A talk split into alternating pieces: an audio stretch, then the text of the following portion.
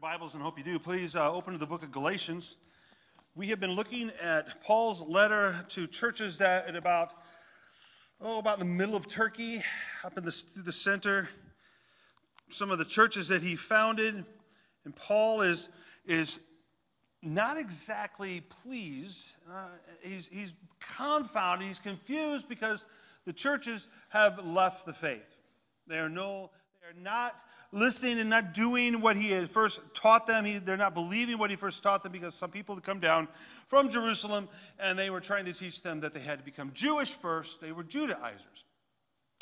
So Paul is continuing to, uh, to, to defend what he's doing. He's telling them how he became a believer. He talks about the road to Damascus, where he meets Christ, and Jesus taught him the gospel. That his gospel, the gospel he taught them was not from men, but it was from God. And it's about grace. It's not about what we do, it's about what God, Jesus, has done for us.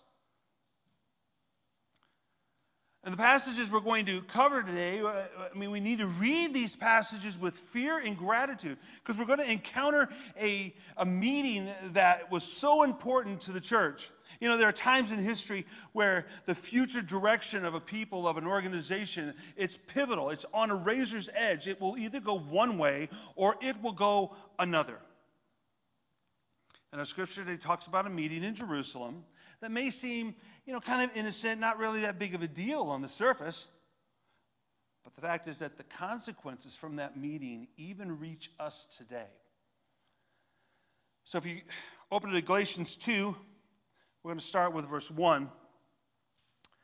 Paul begins by saying then, and whenever you say then, you need to know what was right before that. Understand, Paul has told them that that uh, about his Damascus experience and Damascus Road experience, and now he is back. He was back in Jerusalem for a while, just brief, very maybe 15 days, and then he went, ends up going back to Tarsus, where he is from.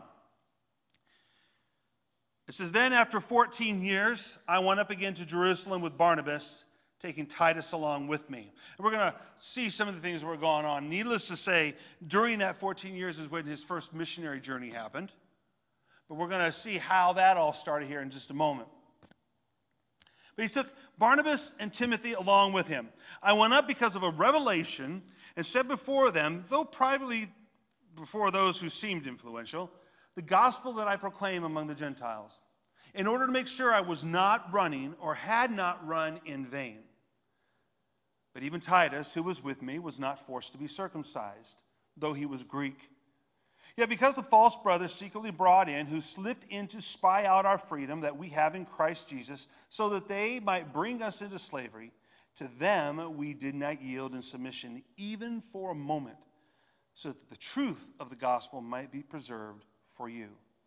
And from those who seemed to be influential, what they were makes no difference to me. God shows no partiality. Those, I say, who seemed influential added nothing to me. On the contrary, when they saw that I had been entrusted with the gospel to the uncircumcised, just as Peter had been entrusted to the gospel to the circumcised, for he who worked through Peter for his apostolic ministry to the circumcised worked also through me for mine to the Gentiles.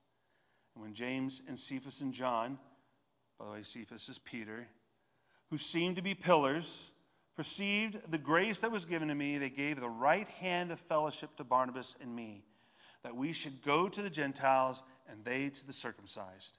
Only they ask us to remember the poor, the very thing we are eager to do. Father, we praise you for your word. Father, we just ask that you open our eyes and our minds to your word as we go through and as we um, kind of deconstruct this a little bit so we understand what's going on and why these things are happening. May it open our eyes to you, and may we glorify you. And we pray this in your name. Amen. So it had been 14 years since Paul had been in Jerusalem, and like I said, during that time he'd gone back to back to Tarsus, and he ends up coming to Antioch. We'll talk about that in a moment too. And uh, but his first missionary journey occurs. He starts planting churches among the Gentiles. Now, when Paul comes back, he's traveling with two people, which was customary. And when he went on his missionary journeys, he'd have two people with him. But I, I, think as I was reading this, I thought, boy, those are pretty strategic people to be choosing to take back to Jerusalem. Now, we, we know he took Barnabas and, and Titus, and I'll, we'll talk about that too, but, you know, Paul is not being summoned. He was not being called back to the church in Jerusalem. Paul is going there because he had a revelation. God revealed something to him. And out of a sense for concern for the gospel that he was sharing, Paul decides he wants to go to the leaders in Jerusalem. Now, I want you to understand, Paul is not concerned that his preaching, what he's preaching, is wrong. That is not his concern at all. Because he talks about that. He talks about he tells the, you know, earlier in Galatians, he told them, if if if I if I come back and teach you something different, you know, don't believe it.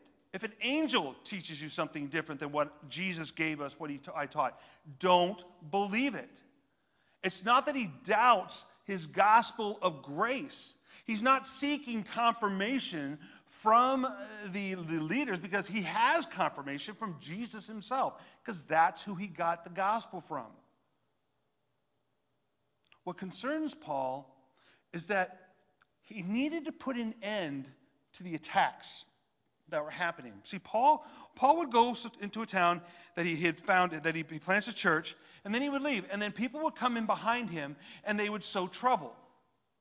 They would, they would tell them that they had to become Jewish. You had to be circumcised. You had to follow all the rituals, all of the, the laws. And Paul's like, I can't keep doing this because I'm having, I can't spend my, uh, I can't spend my time going towards other church places that need churches when I have to spend all my time defending what's already been planted.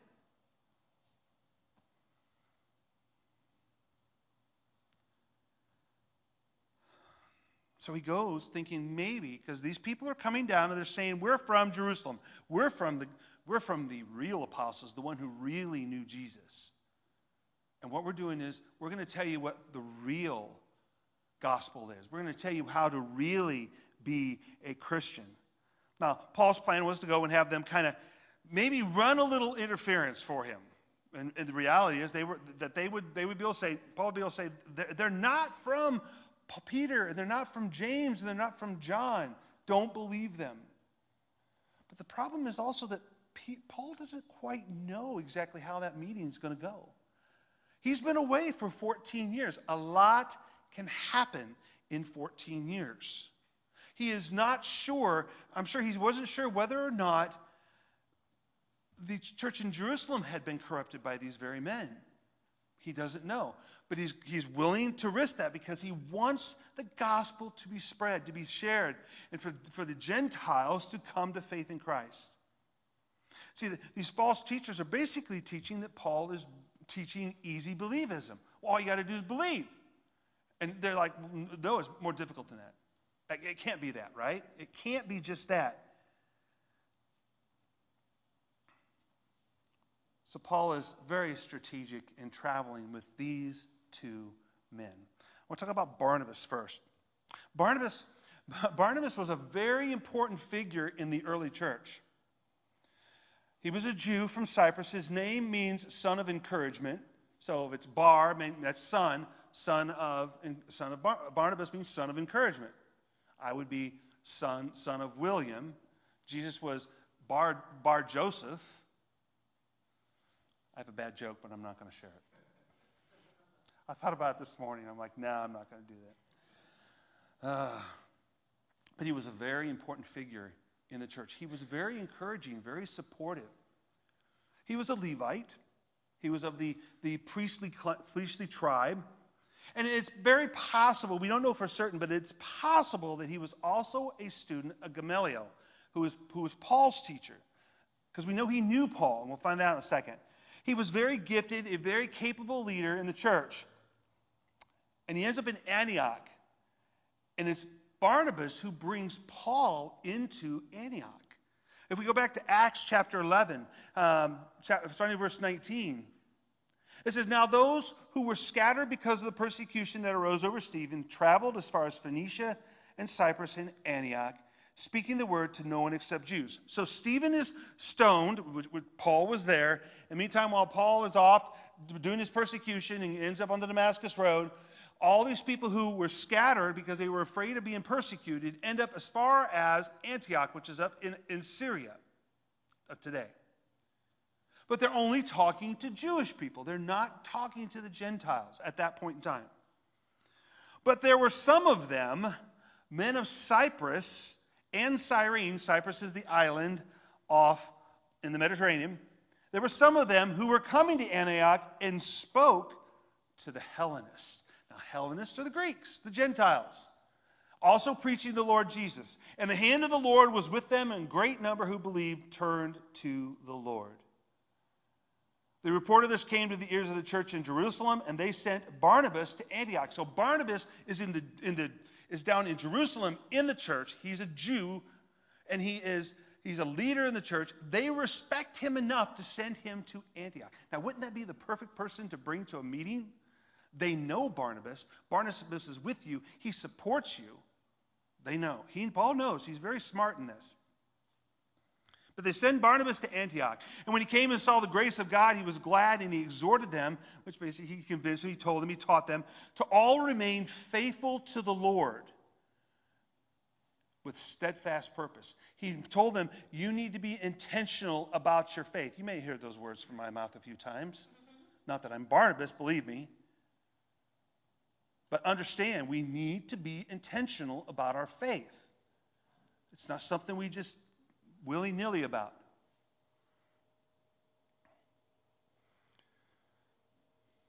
And it says, He did this for he was a good man, full of the Holy Spirit and faith. And a great many people were added to the Lord. So Barnabas, so the church is growing, it's getting bigger, and Barnabas is like, I'm not so sure I can do this by myself. He needed some help. So who does he go to? Barnabas went to Tarsus to look for Saul. And when he had found him, he brought him to Antioch. For a whole year, they met with the church and taught a great many people. And in Antioch, the disciples were first called Christians. That's who Barnabas was. He was well respected. He was the perfect man for Paul to bring to show that Paul had support from leaders in the church. Because, see, what is at stake here as Paul's and Barnabas and Titus are heading to Jerusalem? What is at stake here is the unity of the church. Now, the other person, Titus, who's this Titus guy? Well, Titus was a test case for Paul. Because, see, Titus wasn't Jewish. Titus was not Jewish. He was uncircumcised. He was a Greek. He was a convert to the faith. Paul led him to the faith. So, why did Paul choose Titus? Well, if you were Jewish and you were to step into a Jewish, uh, a Gentile home, you were considered unclean. Or don't even think about eating with them because they eat they eat non-kosher things, right? We'll talk about that next week. We'll have an, uh, an encounter between Peter and Paul that deals with eating but you'd be considered ritually unclean, you have to go through this whole process of being made ritually clean.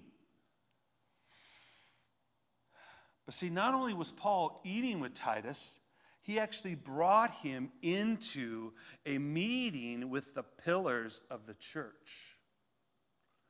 That's risky. The very headquarters of the Jerusalem church, a private meeting And see, all this is being done under the eyes of the ex Pharisees who were the Judaizers who were going out and, and, and teaching people they had to be Jewish first. And they were looking for a reason to condemn Paul. So what is the what could happen? Well, the problem is is that if if if Paul if Paul comes into the meeting and the Jerusalem church is not like he left it, where they said, yes, God is also bringing to the Gentiles, and all they have to do is believe. Then there's no problem if, they are that way. But if they've left that, then there's, there's a chance that the Judaizers had gotten in. And what would happen is Titus would probably have been grabbed and would have been circumcised before he could even go in. So this was a test. But see, there was no reason for him to be circumcised because Titus wasn't Jewish. He was a Gentile. And so what he would and he would be he was preaching, he was sharing with Paul, he was going with Paul to the Gentiles. He wasn't going into the synagogues. So there was no reason for him to be circumcised. So the, the question is would the church move forward unified with both Jews and Gentiles, or would it split along the lines of Jewish and Gentile lines? And both sides are in this meeting. Now, I've been in some really contentious church board meetings. Now, could you imagine that one? And how important that meeting is. And we know that some of the other uh, Judaizers were in there because this is what Paul says in verses 4 and 5. He says, Yet because of false brothers, secretly brought in. I was watching, um, there's a lot of um, issues going on in the Southern Baptist Church right now with the whole um, critical race theory. Um, I was watching a, a video of a, it's called a congregational meeting, but they called it like right after the worship, before this, and right after the sermon, they called it Sunday morning, and it was contentious. It was not good, and it broke my heart to see God's body acting the way they were acting, and I can imagine that there's a, there was a lot of tension. But we know that these false brothers are brought in secretly. They weren't supposed to be there. They slipped in to Paul says they slipped in to spy out our freedom that we have in Christ Jesus so that they might bring us into slavery. They're, they're hoping to prove Paul wrong so the Jewish leaders will say, you know, Paul, I'm sorry, you need to have them all circumcised. They need to follow the Jewish laws.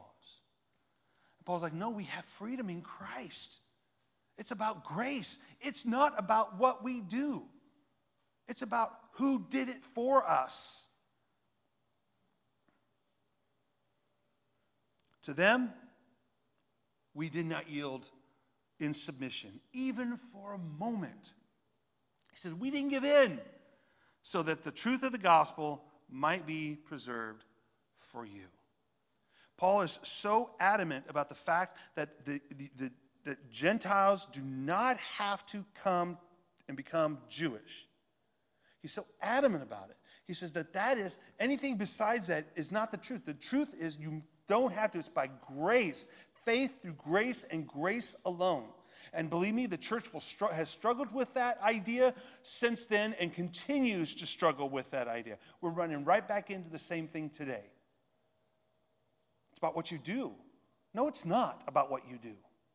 It's about who you know and what he did for you and whether you trust him for your salvation. Oh, you will do good works, but not for your salvation. You'll do work, good works because you're different. You're changed.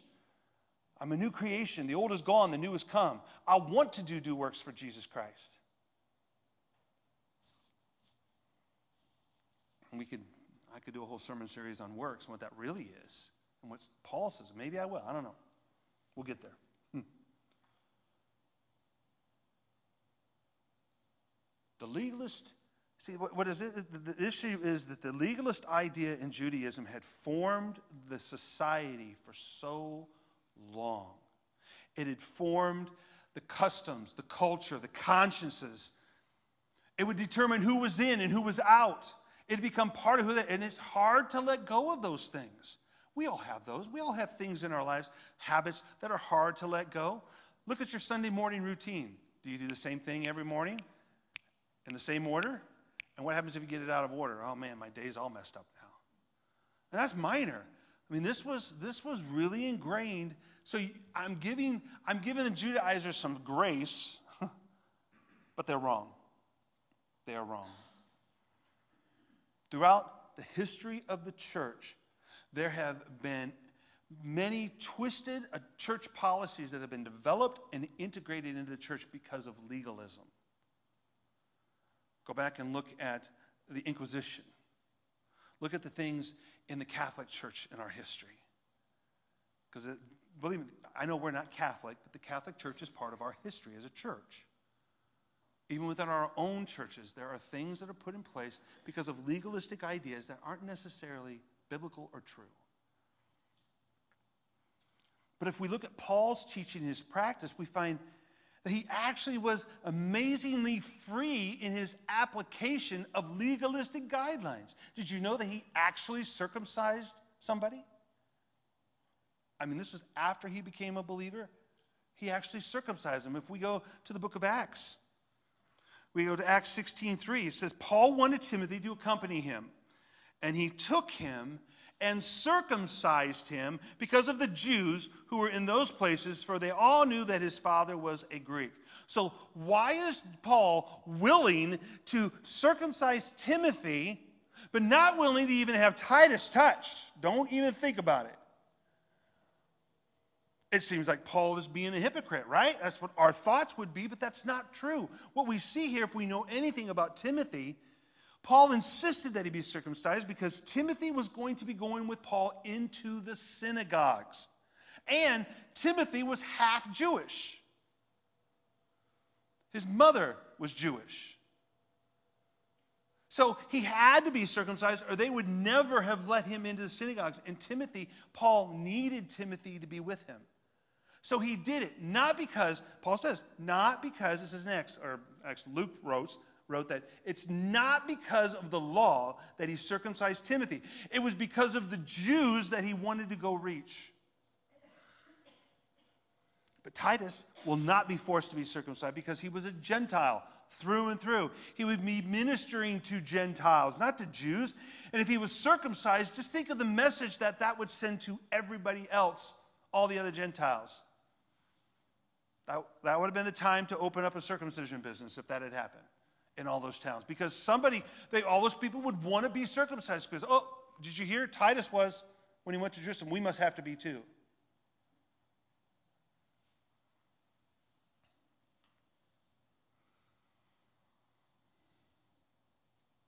It would be an incorrect message if that had happened. That's why Paul is adamant.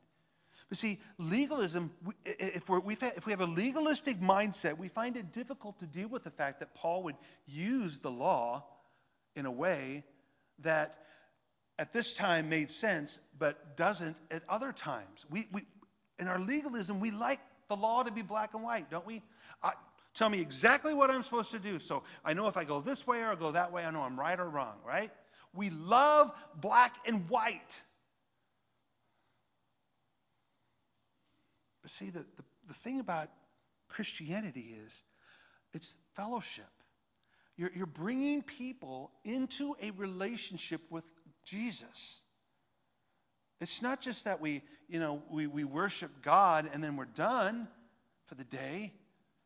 Jesus becomes part of everything we do. It becomes all encompassing. And the problem is, is that that relationship, the currency for that relationship is love. And whenever love and liberty is the currency, the Spirit sets a broad and welcoming table. Because what does it say in John 3:16? For God so loved what? The Jews? No. God so loved what? The world. God loves everyone. And God wants everyone to come to the knowledge of salvation. Not everyone will. That's just the way it goes.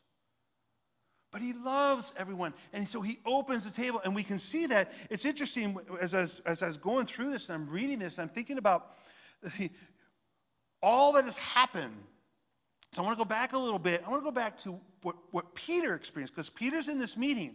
And, and I'm thinking probably Paul, if, if it was me, I would think, you know, well, what did Peter experience? Well, I, I think I might have an in with Peter. I very well may have an in with him. He may be, he may be my advocate on in, in the in the meeting.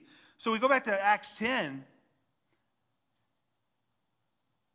And what happens was Paul, uh, Peter was uh, uh, asleep on top of a on top of a, a, a house, and and he's dreaming and God sends him a dream. This, this cloth rolls down. There's all these animals on there. Some of those animals are not kosher. And God says, kill it and eat it.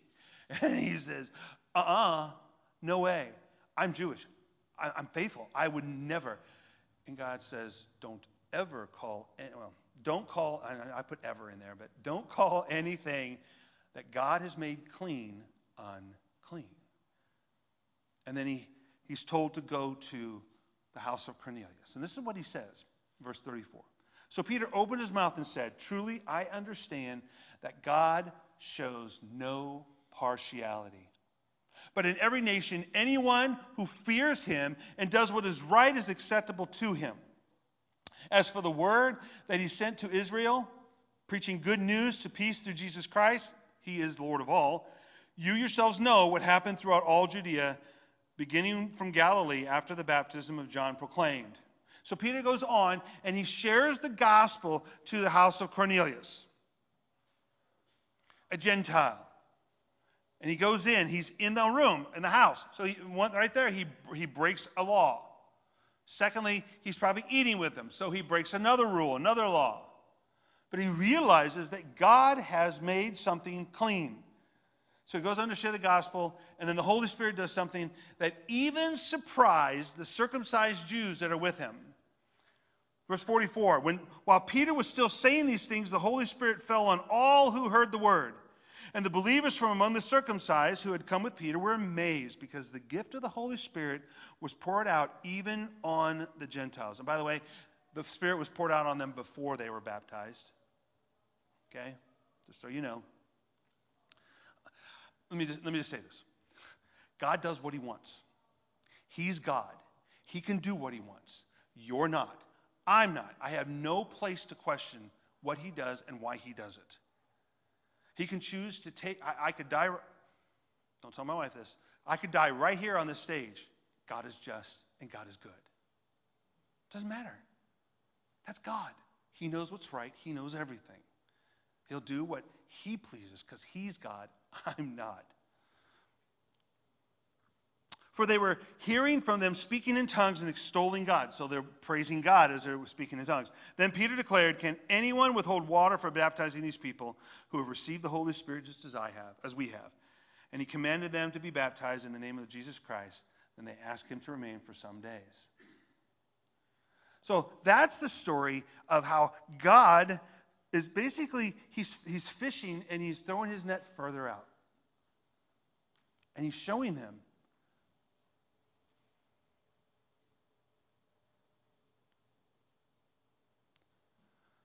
What's interesting in, in what Paul is talking about when he's in the Jewish council, and I'm sure, like I said, he felt he probably had an in with Peter because he knew what would happen with Peter because Peter had shared that previously. What Paul does next is he addresses his standing with the Jewish apostles. See, the, the, the, the Judaizers were saying that they were coming from the apostles in Jerusalem. And Paul's like, okay, but I heard from Jesus himself, just as they did.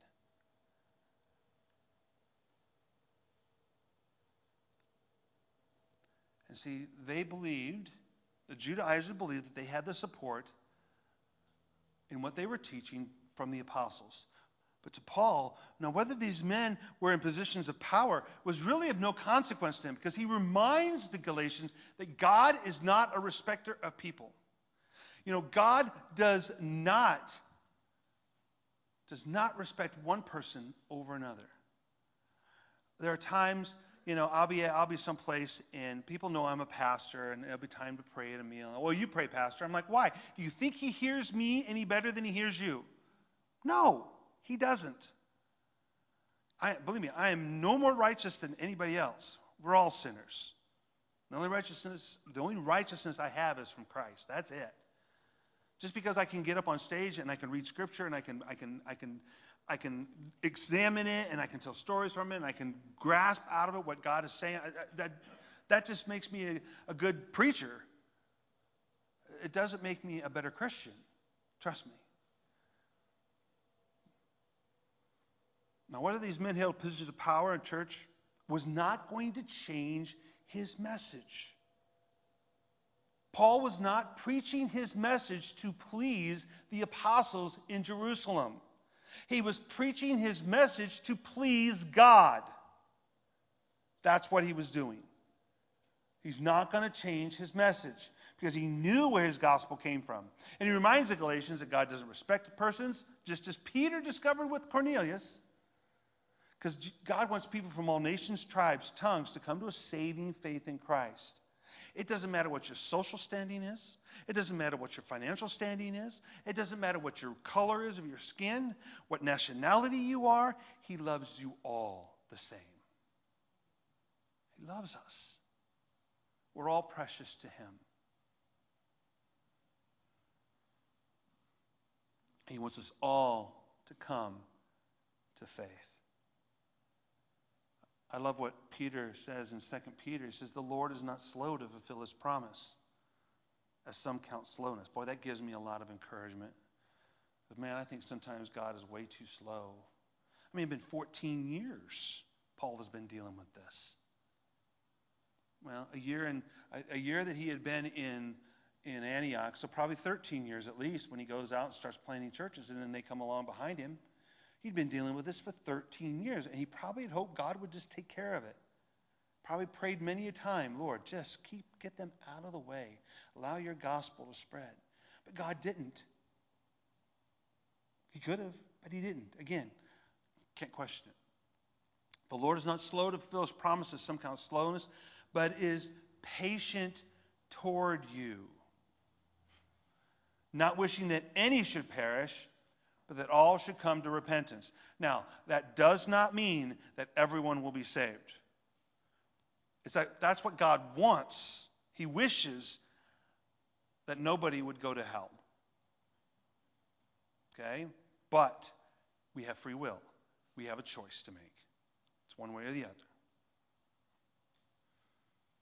He wants all to reach repentance.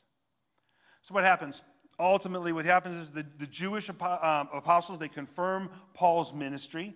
What they do? They offer him the right hand of fellowship. And it was customary that what you would do is you would offer the right hand of fellowship. And if you do that, it shows that your ministry is trustworthy. It means you're a partner in service. And what it suggested is that the Jerusalem apostles appreciated what Paul was doing. They believed that Paul was doing was the correct thing and that his ministry was on the same footing as theirs. And that is why it is so important for us as a church to not bring the wrong kind of things into this church. This is why we no longer do Hillsong, Bethel, and Elevation Music. Because all three of those churches are, are, are committing apostasy. We don't. I listen to their sermons sometimes just because I want to see what they're putting out there so I can be ready for it. But understand, we will not do their music anymore. Because I am not going to sit here as a church and we're not going to say we support them. We believe that they are a valid mission. And some of their music is great. I mean, from a music standpoint, it's awesome. But even their music that is theologically correct, I can't play it. I refuse to. If I'm, if I'm listening to the radio now and it comes on, I have to turn it off. I just have to.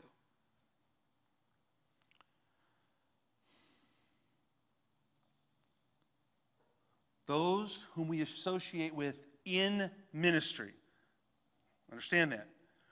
That doesn't mean that, you know, and when Paul tells the church, he says, you know, don't, don't hang around with those who are sexually immoral. I don't mean those in the world, because if we did that, we'd have to be taken out of the world. I'm talking about those in the church who are still sexually immoral. We need to associate with non believers outside the church, but we can't bring in ministries that are not preaching the true gospel.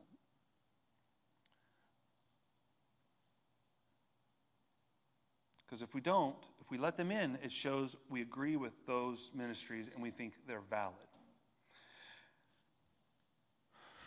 So Paul ends up leaving. Um, I want to spend the rest of my time that I have here, next 12 minutes, talking about the law and the freedom of grace. I, I think it's important um, to kind of talk about this um, to understand what was Paul defending, what was Paul, what was Paul talking about. See, the, the, gospel of grace that is free from the law does not mean that good works are not going to be done. I want to kind of kind of some of the stuff that I don't want us to think the wrong thing that if we just worry about grace only, that we don't have to do anything good, that good works don't occur. And believe me, good works. Sometimes a good work is that I take care of my family correctly. And I, I can show you that in Scripture that that's what that's what the good work is. It's not that good works don't occur and they don't need to be done. In fact, the Jerusalem apostles, they wanted Paul. All we say is, take care of the poor. And Paul's like, that's the very thing we wanted to do, anyways. Right? Also, the Ten Command- uh, the gospel does not, uh, grace does not eliminate the Ten Commandments as a moral law. But the gospel of grace means that no one is right by keeping the Ten Commandments. You cannot take the Ten Commandments. Oh, I keep that one. Oh, I must be, I must be saved. I must be righteous. I'm keeping all the Ten Commandments. That's not. Has nothing to do with that. Your, your salvation has to do with the grace that comes from God and God alone.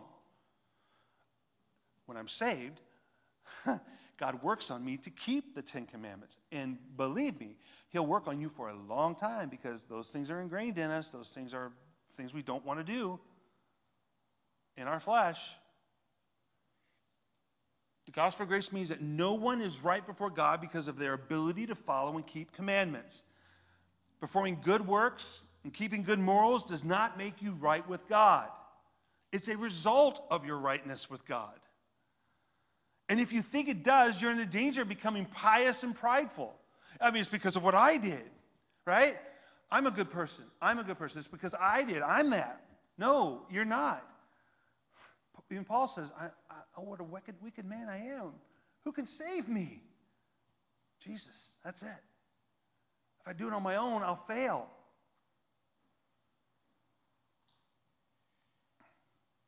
Pious law keeping destroys the unity in the church because what do we do? We start comparing ourselves to everybody else.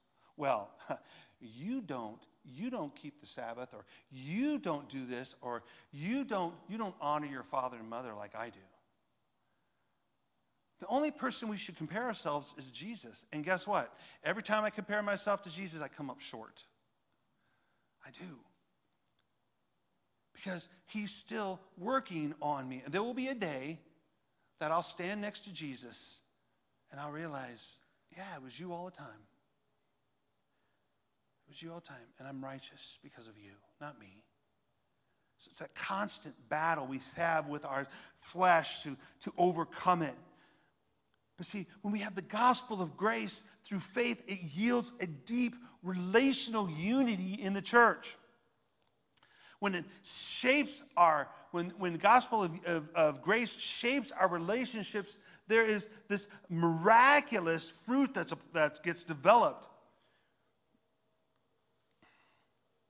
Because, see, we have a tendency to rank sin, don't we? You know, we, we, we hear somebody say, well, yeah, I, I struggle with lust, or I, I, struggle with, I struggle with, with greed. We're like, yeah, you know, I, I'm with you. I got the same problem, brother. Come on, give me a hug, right? Or give me a whatever, of COVID, whatever. But understand that we rank sin. But if the problem is, is that if we are suffering with marriage problems, if we're suffering with, suffering with homosexual tendencies, if we're suffering with de- depression, if we're suffering with things, sins that people will, you know, will consider, mm, you know, taboo, we won't share it. We won't talk about it. Why? Because we don't want people to think that we're that bad of a Christian, and we don't want to be thrown out of the relationship. So we hide it and we try to deal with it ourselves. When the reality is, God gives us the body of Christ to come alongside us and walk through it with us. And that's what Paul is defending. He's saying, whoa, whoa, whoa you got to have unity in the church with both Jews and Gentiles. That's the beauty of God. That's what he's doing. He's the creator of all men.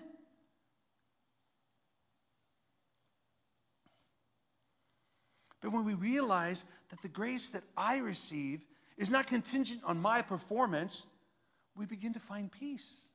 Oh. Oh, so I don't I don't have to worry about all those problems I have. Oh, oh, wait a minute. Now, I didn't say that. Because God will begin working on you. The Holy Spirit will start convicting you of the things you're doing wrong. And you'll want to change them. As people always ask me, oh, Pat, I mean, how do I know? If I'm sinning, because uh, I'm a believer, but I sin, how do I know when I've taken it too far? I said, you feel guilty about it? Yeah. Then you've not gone too far. Don't keep pushing it, though. Don't push yourself further away. Run towards Christ. The Holy Spirit's convicting you. But we realize also that that same grace that saves me saved my neighbor. Right? They have the same grace, and I need to give them the same grace. We are all sinners saved by grace on the road of transformation. We are being changed every day. Some of us quicker than others, some of us slow. It's okay. God knows what He's doing. And understand that that transformation does not occur in a vacuum. Hence why Paul brought two men with him to show that. A Jew through and through, and a Gentile through and through. We're on this road together, and we must keep each other and help each other overcome the desires of the flesh. But we have to open up. And if we open up, we have to be loving towards those people who are talking to us. And we need to only share what we are told to share. We need to be honest with them. And we need to hold them accountable. It's the same grace that's offered by Christ. And He works through us and through His body, the church, to transform our lives. We have to keep in mind love is patient and kind. Love does not envy, it doesn't boast, it's not arrogant or rude. It does not insist on its own way. It is not irritable or resentful. It does not rejoice at wrongdoing, but rejoices with the truth. Love bears all things, believes all things, hopes all things, and endures all things. So if you say, You love me, that's what it is. If I say, I love you, that's what it is. We are entrusted with the gospel for two purposes. The first, so that we can treasure it and so that we can be transformed by it. The gospel of grace was given to us so that it would change us. The second is to pass it on, to multiply it, not to hoard it. And that is what Paul was doing. He was spreading the gospel of grace. What is most important for us is that we experience in our hearts grace, that we long to put it out for others. We have such a huge experience of the grace of God that has been given to us, the forgiveness that comes through faith, that we want to share it with others. And that's what Paul was defending before the Jerusalem Council. That creates relational unity within the body of Christ. And that's the effect that that meeting had today. Because if not, if Paul, if that meeting had gone the other way, church would be completely different. It probably never would have survived. Now, I know God would have made it survive. It would have split. It would not have been, we would have lost our Jewish roots. The Gentile church would have probably survived. But it's by faith in Jesus Christ, not by the works we do. No, we will do good works, no doubt. But there has to be faith in Christ first. Let's pray. Father, we praise you. We thank you, Lord, for your, your grace and the peace comes from that. I don't, I don't have to worry. You know, if I, if I truly believe in Christ, if I believe that He is Lord and that He, he, he, he, is, he died on the cross for me and that He rose again, He's coming again, if I be, truly believe that and I make Him Lord of my life, then I don't have to worry about my sins getting myself clean before that because you work on me after that. You lead me, you teach me, you, you give me out. You tell us you won't, no temptation will come to me that's not common, and you'll always provide a way. But I must keep my eyes on you and trust in your grace. And the Lord, you want me to share it with my, my fellow brothers, my, my neighbors around me. How, whatever that is, whatever that takes. But I should be so, have so much joy in my heart because of your grace that that's what I want to do. We praise you for Paul. We praise you for his, his tenacity, his, his zeal he had for the gospel, willing to go before the council and to def- not even defend it, but to, to, to, to share with the council what he was doing and for them to affirm it. Now we know the trouble didn't stop. And we know trouble, just because we become a believer and we, we, we follow you, doesn't mean the trouble in our lives is going to stop. you promised in this world you'll have trouble, and we do. But we also know that we're to take heart because you've overcome the world. Help us to persevere through this. Help it not to weaken our faith, but help us to make us help it to make us stronger. Help us to gather together. When we're struggling, help us to reach out to someone that we can talk to. And they can pray for us. And we will be strengthened in the Lord. We praise you so much for your word and your gospel and your love and your grace, Lord. Keep us in it. Keep us in your hand. We pray this in your holy name. Amen. Go in peace.